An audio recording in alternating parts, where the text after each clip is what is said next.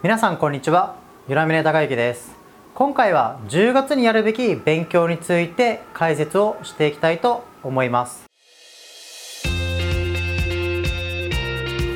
いよいよですねセンター試験まであと100日ちょっととなってきました、えー、秋の風も吹いて少し不安になってしまう受験生も多いと思うんですけれども、まあ、ぜひその不安に負けずに勉強に励んでほしいなというふうに思うわけですけれども具体的に10月以降ですよね。どういうふうに勉強していけばいいのかっていうことを話していきたいなというふうに思います。国公立の人とか私立志望の人とか、まあ、文系理系いろんな人がいると思うので、まあ、あんまり細かい話はできないんですけれども大まかな方針について今回は喋りたいと思います。まず、まあ、私立にしろ国立にしろ文系理系にしろ英語と数学がすごく大事な科目であることは間違いないと思います。英語と数学に関して言うとこれからやるべきことですよね。一つはルーティンメニューです。このルーティンメニューっていうのは何かっていうと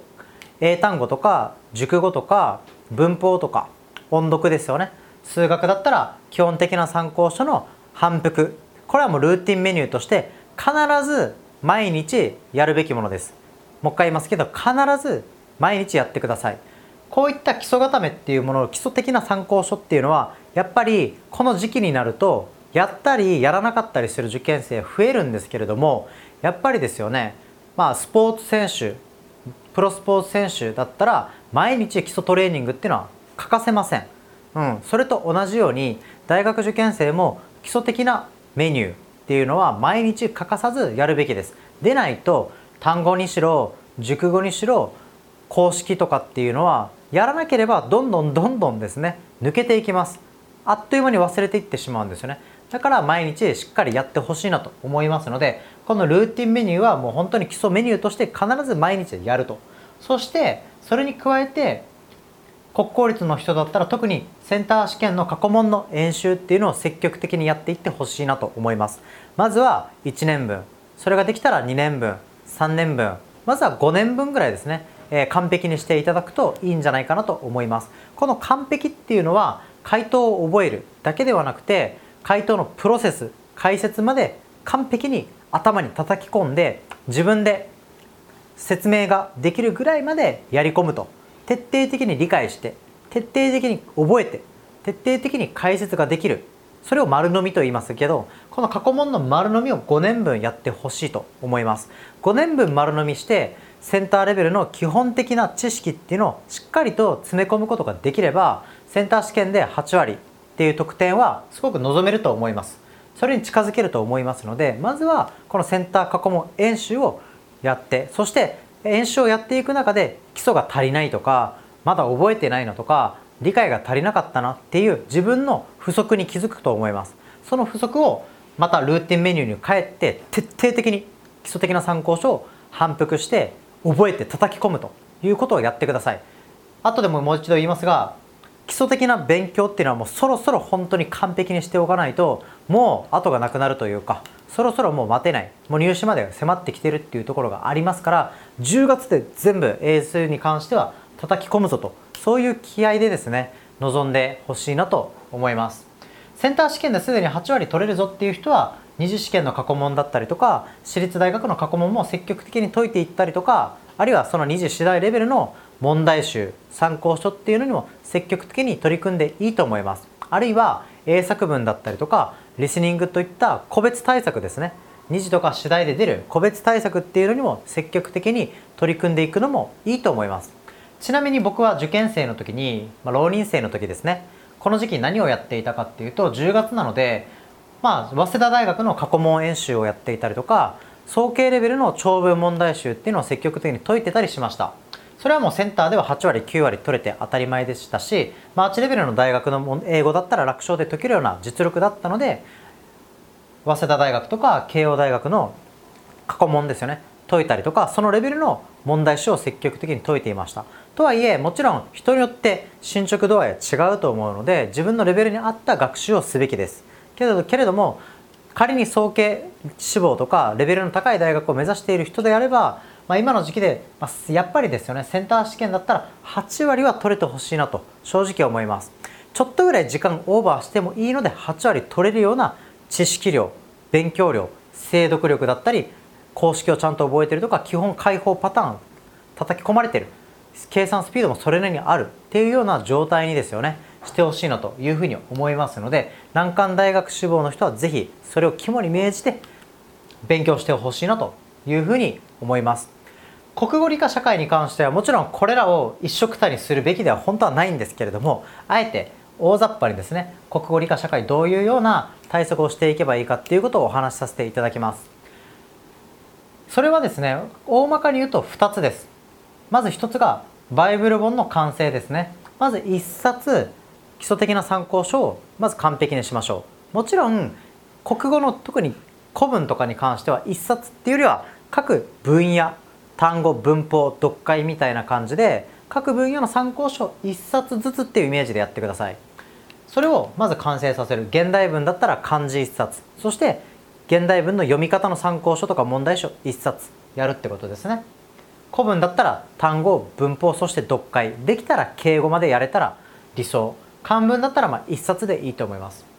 理科や社会に関してはこれもまあ1冊ないし2冊ですね。理科だったら例えば学校でサブノート的なものが配られてたりとかリードアルファだったりとか配られてるんだったらそれらをまず1冊完璧にする。参考書でやってる人だったらそういうノート型教材だったりとか一問一答ですね。そういった参考書をまずは完璧にする。あるいは楽マスとかそういった教材をまずは完璧にして叩き込むということを徹底してやりましょう。もう5週6週7週では足りなくて10週20週までしてもう徹底的に全ての問題を完璧に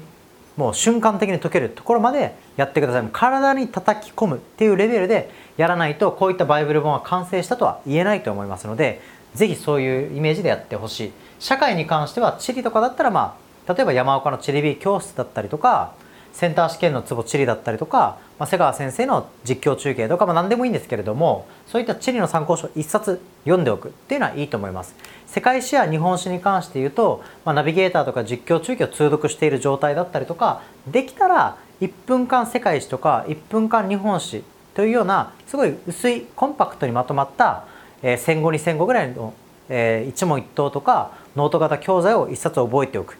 まあ、教科書で進めてる人は教科書でも構いません。そういった参考書問題集を1冊まずは覚えておくっていうことを目標に勉強してほしいですしそれが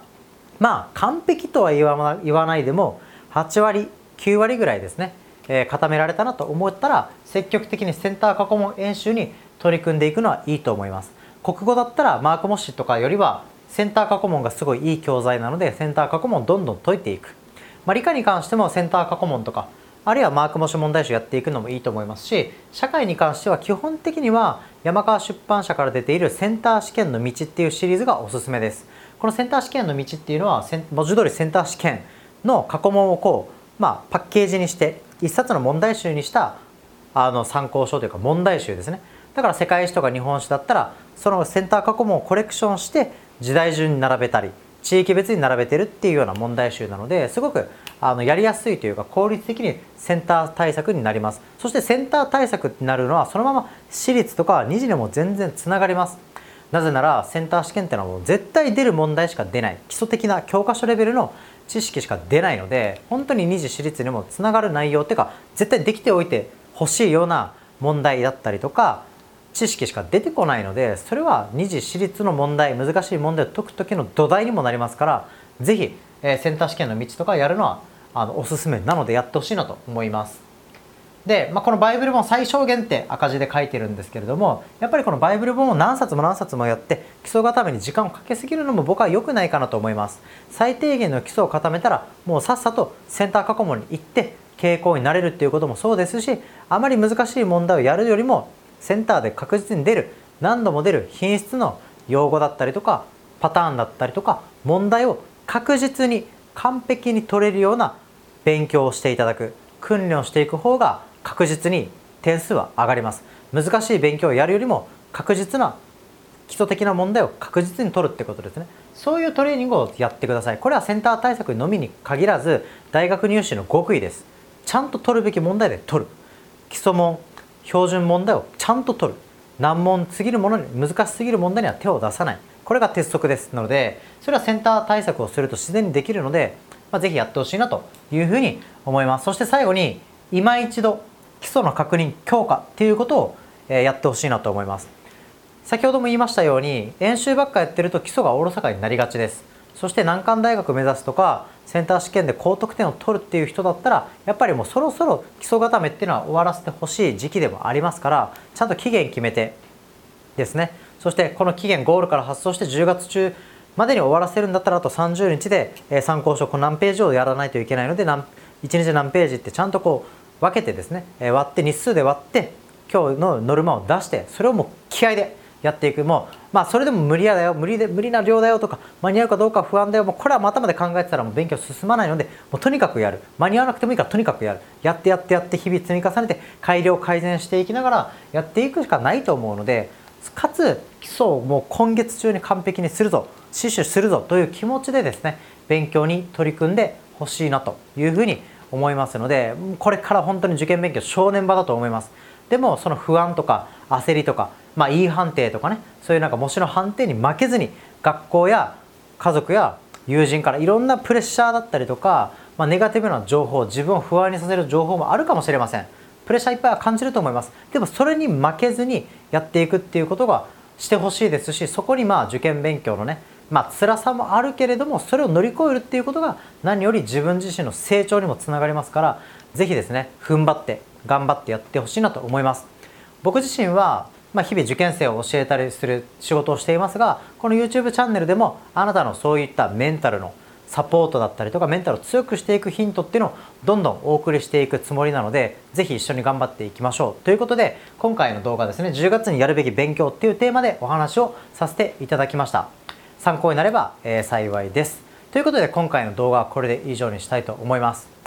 えー、最後にですねあの最近塾で大学受験塾ミスターステップアップではアプリを開発しています。そのアプリが近日中に公開されると思いますので、えー、このアプリで勉強法だったりとかやる気を高めたりとか感覚を高めていく合格する受験生の感覚をインストールすることができるというまさに日本初のですね、えー、僕らにしかできない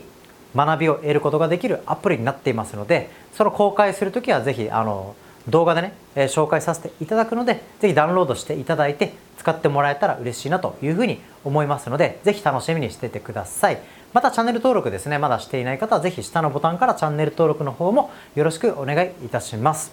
ということで今回の動画は以上です。最後までご覧いただきありがとうございました。